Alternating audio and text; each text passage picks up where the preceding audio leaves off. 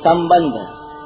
चौथे से छठे श्लोक तक प्राणियों के भावों तथा व्यक्तियों के रूप में अपनी विभूतियों का और अपने योग का, अर्थात अपने प्रभाव का वर्णन करके अब भगवान आगे के सातवें श्लोक में उनको तत्व से जानने का फल बताते हैं। विभूतिं योगं च मम यो वेत्तिस्तात्वतः सोऽविकाम्पेन योगेन योजते नात्र संशयः। जो मनुष्य मेरी इस विभूति को और योग को तत्व से जानता है, अर्थात दृढ़ता पूर्वक मानता है, वह अविचल भक्ति योग से युक्त हो जाता है, इसमें कुछ भी संशय नहीं है। व्याख्या, एताम विभूतिम योगम च मम। एताम सर्वनाम अत्यंत समीप का लक्ष्य कराता है। यहाँ यह शब्द चौथे से छठे श्लोक तक कही हुई विभूति और योग का लक्ष्य कराता है। विभूति नाम भगवान के ऐश्वर्य का है। और योग नाम भगवान की अलौकिक विलक्षण शक्ति, अनंत सामर्थ्य का है। तात्पर्य यह हुआ कि भगवान की शक्ति का नाम योग है और उस योग से प्रकट होने वाली विशेषताओं का नाम विभूति है। चौथे से छठे श्लोक तक कही हुई भाव और व्यक्ति के रूप में जितनी विभूतियाँ हैं, वे तो भगवान के सामर्थ्य से, प्रभाव से प्रकट हुई विशेषताएँ हैं। और मेरे से पैदा होते हैं। मत्त, मानसा जाता। यह भगवान का योग है, प्रभाव है। इसी को नवे अध्याय के पाँचवें श्लोक में पश्य में योग महेश्वरम मेरे इस ईश्वरीय योग को देख, पदों से कहा गया है। ऐसे ही आगे ग्यारहवें अध्याय के आठवें श्लोक में अर्जुन को विश्व रूप दिखाते समय भगवान ने पश्य में योग महेश्वरम पदों से अपना ऐश्वर्यमय योग देखने के लिए कहा है। विशेष बात, जब मनुष्य भोग बुद्धि से भोग भोगता है, भोगों से सुख लेता है, तब अपनी शक्ति का ह्रास और भोग्य वस्तु का विनाश होता है। इस प्रकार दोनों तरफ़ से हानि होती है। परंतु जब वह भोगों को भोग बुद्धि से नहीं भोगता, अर्थात उसके भीतर भोग भोगने की किंचन मात्र भी लालसा उत्पन्न नहीं होती तब उसकी शक्ति का ह्रास नहीं होता। उसकी शक्ति, सामर्थ्य निरंतर बनी रहती है। वास्तव में भोगों के भोगने में सुख नहीं है। सुख है भोगों के संयम में। यह संयम दो तरह का होता है। पहला, दूसरों पर शासन रूप संयम, और दूसरा अपने पर शासन रूप संयम। दूसरों पर शासन रूप संयम का तात्पर्य है, दूसरों का दुख मिट जाए और वे सुखी हो जाएँ। इस भाव से दूसरों को उन्मार्ग से बचाकर सन्मार्ग पर लगाना। अपने पर शासन रूप संयम का तात्पर्य है, अपने स्वार्थ तथा अभिमान का त्याग करना और स्वयं किंचन मात्र भी सुख न भोगना। इन्हीं दोनों संयमों का नाम योग अथवा प्रभाव है। ऐसा योग अथवा प्रभाव सर्वोपरि परमात्मा में स्वतः स्वाभाविक होता है। दूसरों में यह साधन साध्य होता है। स्वार्थ और अभिमान पूर्वक दूसरों पर शासन करने से, अपना हुक्म चलाने से दूसरा वश में हो जाता है तो शासन करने वालों को एक सुख होता है। इस सुख में शासक की शक्ति, सामर्थ्य क्षीण हो जाती है। और जिस पर वह शासन करता है वह पराधीन हो जाता है। इसलिए स्वार्थ और अभिमान पूर्वक दूसरों पर शासन करने की अपेक्षा स्वार्थ और अभिमान का सर्वथा त्याग करके दूसरों का हित हो मनुष्य नश्वर भोगों में न फंसे मनुष्य अनादिकाल से अनंत दुखों को भोगते आए हैं अतः वे सदा के लिए इन दुखों से छूटकर महान आनंद को प्राप्त हो जाएँ, ऐसी बुद्धि से दूसरों पर शासन करना बहुत श्रेष्ठ और विलक्षण शासन है। विलक्षण संयम है। इस शासन की आखिरी हद है भगवान का शासन, अर्थात संयमन। इसी का नाम योग है। योग नाम समता, संबंध और सामर्थ्य का है। जो स्थिर परमात्म तत्व है, उसी से अपार सामर्थ्य आती है।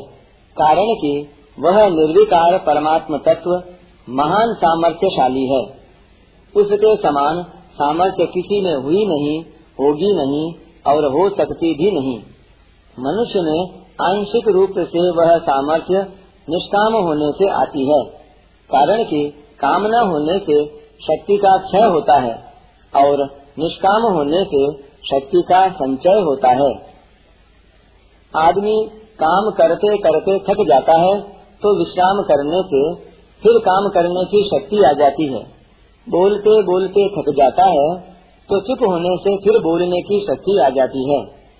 जीते जीते आदमी मर जाता है तो फिर जीने की शक्ति आ जाती है। स्वर्ग में शक्ति क्षीण होती है, और प्रलय में शक्ति का संचय होता है। तात्पर्य यह हुआ कि प्रकृति के संबंध से शक्ति क्षीण होती है, और उससे संबंध विच्छेद होने पर महान शक्ति आ जाती है।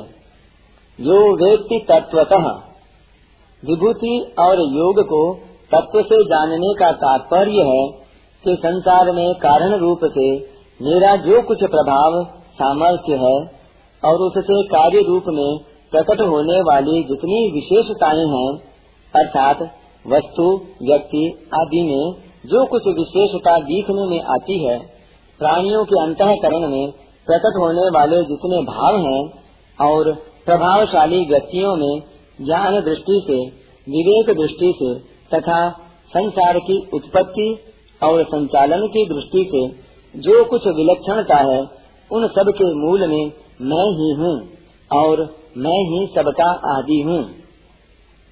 इस प्रकार जो मेरे को समझ लेता है, तत्व से ठीक मान लेता है तो फिर वह उन सब विलक्षणताओं के मूल में केवल मेरे को ही देखता है। उसका भाव केवल मेरे में ही होता है, व्यक्तियों, वस्तुओं की विशेषताओं में नहीं। जैसे सुनार की दृष्टि गहनों पर जाती है तो गहनों के नाम, आकृति, उपयोग पर दृष्टि रहते हुए भी भीतर यह भाव रहता है कि तत्व से यह सब सोना ही है। ऐसे ही जहाँ कहीं जो कुछ भी विशेषता दिखे उसमें दृष्टि भगवान पर ही जानी चाहिए कि उसमें जो कुछ विशेषता है, वह भगवान की ही है, वस्तु, व्यक्ति, क्रिया आदि की नहीं संसार में क्रिया और पदार्थ निरंतर परिवर्तनशील हैं। इनमें जो कुछ विशेषता दिखती है, वह स्थायी रूप से व्यापक परमात्मा की ही है जहाँ जहाँ विलक्षणता, अलौकिकता आदि दिखे वहाँ वहाँ वस्तु, व्यक्ति आदि की ही विलक्षणता मानने से मनुष्य उसी में उलझ जाता है और मिलता कुछ नहीं। कारण कि वस्तुओं में जो विलक्षणता दिखती है, वह उस अपरिवर्तनशील परमात्म तत्व की ही झलक है। परिवर्तनशील वस्तु की नहीं। इस प्रकार उस मूल तत्व की तरफ़ दृष्टि जाना ही, उसे तत्व से जानना, अर्थात श्रद्धा से दृढ़ता पूर्वक मानना है। यहाँ जो विभूतियों का वर्णन किया गया है, उसका तात्पर्य इनमें परिपूर्ण रूप से व्यापक परमात्मा के ऐश्वर्य से है। विभूतियों के रूप में प्रकट होने वाला मात्र ऐश्वर्य परमात्मा का है। वह ऐश्वर्य प्रकट हुआ है परमात्मा की योग शक्ति से। इसलिए जिस किसी में जहाँ कहीं विलक्षणता दिखाई दे वह विलक्षणता भगवान की योग शक्ति से प्रकट हुए ऐश्वर्य की ही है, यानी विभूति की ही है, न कि उस वस्तु की। इस प्रकार योग और विभूति परमात्मा की हुई तथा उस योग और विभूति को तत्व से जानने का तात्पर्य यह हुआ कि उसमें विलक्षणता परमात्मा की है। अतः दृष्टा की दृष्टि केवल उस परमात्मा की तरफ़ ही जानी चाहिए। यही इनको तत्व से जानना, अर्थात मानना है। भक्ति का प्रकरण होने से यहाँ तत्वतः व्यक्ति, तत्वतः जानना का अर्थ, तत्वतः मानना ही लेना चाहिए। कारण कि यहाँ भगवान ने तत्वतः व्यक्ति का फल अपने में दृढ़ भक्ति होना बताया है। और आगे के श्लोक में भी संसार मात्र का मूल कारण मैं ही हूँ, और सब संसार मेरे से ही चेष्टा करता है। ऐसा मानकर इति मतवा भजन करने की बात कही है। जैसे जानना दृढ़ होता है, ऐसे ही मानना भी दृढ़ होता है। अर्थात दृढ़ मान्यता तत्व ज्ञान की तरह ही फल देती है। जैसे मैं हिंदू हूँ, मैं अमुक वर्ण वाला हूँ आदि मान्यताओं को जब तक स्वयं नहीं छोड़ता, तब तक ये मान्यताएँ छूटती नहीं। इसी तरह इन सब विभूतियों के मूल में भगवान ही हैं। यह मान्यता कभी मिटती नहीं। वर्ण, संप्रदाय आदि की मान्यता सच्ची नहीं है। प्रत्युत शरीर को लेकर होने से प्राकृत है और मिटने वाली है। परंतु सबके मूल में परमात्मा है। यह मान्यता सच्ची है, वास्तविक है। अतः यह मान्यता कभी मिटती नहीं, प्रत्युत ज्ञान में परिणत होकर ज्ञान स्वरूप हो जाती है। सो विकम्पेन योगेन युज्यते, उसकी मेरे में दृढ़ भक्ति हो जाती है। दृढ़ कहने का तात्पर्य है कि उसकी मेरे सिवाय कहीं भी, किंचन मात्र भी महत्व बुद्धि नहीं होती। अतः उसका आकर्षण दूसरे में न होकर एक मेरे में ही होता है। नात संशय। इसमें कोई संदेह की बात नहीं। ऐसा कहने का तात्पर्य है कि अगर उसको कहीं भी, किंचन मात्र भी संदेह होता है तो उसने मेरे को तत्व से नहीं माना है। कारण कि उसने मेरे योग को, अर्थात विलक्षण प्रभाव को और उससे उत्पन्न होने वाली विभूतियों को, यानी ऐश्वर्य को, मेरे से अलग मानकर महत्व दिया है। मेरे को तत्व से जान लेने के बाद उसके सामने लौकिक दृष्टि से किसी तरह की विलक्षणता आ जाए तो वह उस पर प्रभाव नहीं डाल सकेगी। उसकी दृष्टि उस विलक्षणता की तरफ़ न जाकर मेरी तरफ़ ही जाएगी। अतः उसकी मेरे में स्वाभाविक ही दृढ़ भक्ति होती है। परिशिष्ट भाव। संसार में जो कुछ विलक्षणता, विशेषता देखने में आती है, वह सब भगवान का योग अर्थात विलक्षण प्रभाव सामर्थ्य है। उस विलक्षण प्रभाव से प्रकट होने वाली विशेषता विभूति है। इस प्रकार जो मनुष्य भगवान की विभूति और योग को तत्व से जान लेता है, उसकी भगवान में दृढ़ भक्ति हो जाती है। एक भगवान के सिवाय दूसरी सत्ता है ही नहीं। ऐसा संदेह रहित दृढ़ता पूर्वक स्वीकार कर लेना ही तत्व से जानना है। इस प्रकार तत्व से जानने वाले को भगवान ने ज्ञानवान कहा है।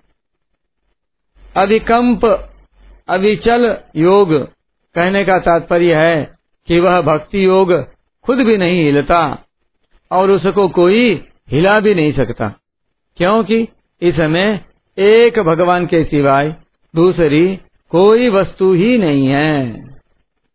जैसे रुपयों से सब वस्तुएँ मिल जाती हैं, ऐसा मानकर साधारण मनुष्य रुपयों को ही महत्व देता है और उसका रुपयों में आकर्षण हो जाता है। ऐसे ही जो कुछ प्रभाव, महत्व दिखता है, वह सब भगवान का ही है। ऐसा जानने पर मनुष्य की भगवान में ही दृढ़ भक्ति हो जाती है। नात्र संशय। कहने का तात्पर्य है कि जब भगवान के सिवाय दूसरी सत्ता ही नहीं है तो फिर इसमें संशय कैसे हो? इसमें संशय होने का अवकाश ही नहीं है। क्योंकि जहाँ दो सत्ता होती है, वहीं संशय होता है। एक भगवान के सिवाय और कोई है ही नहीं तो फिर वृत्ति कहाँ जाएगी? क्यों जाएगी? किसमें जाएगी? और कैसे जाएगी? इसलिए एक भगवान में ही अविचल भक्ति हो जाती है, इसमें संदेह नहीं है।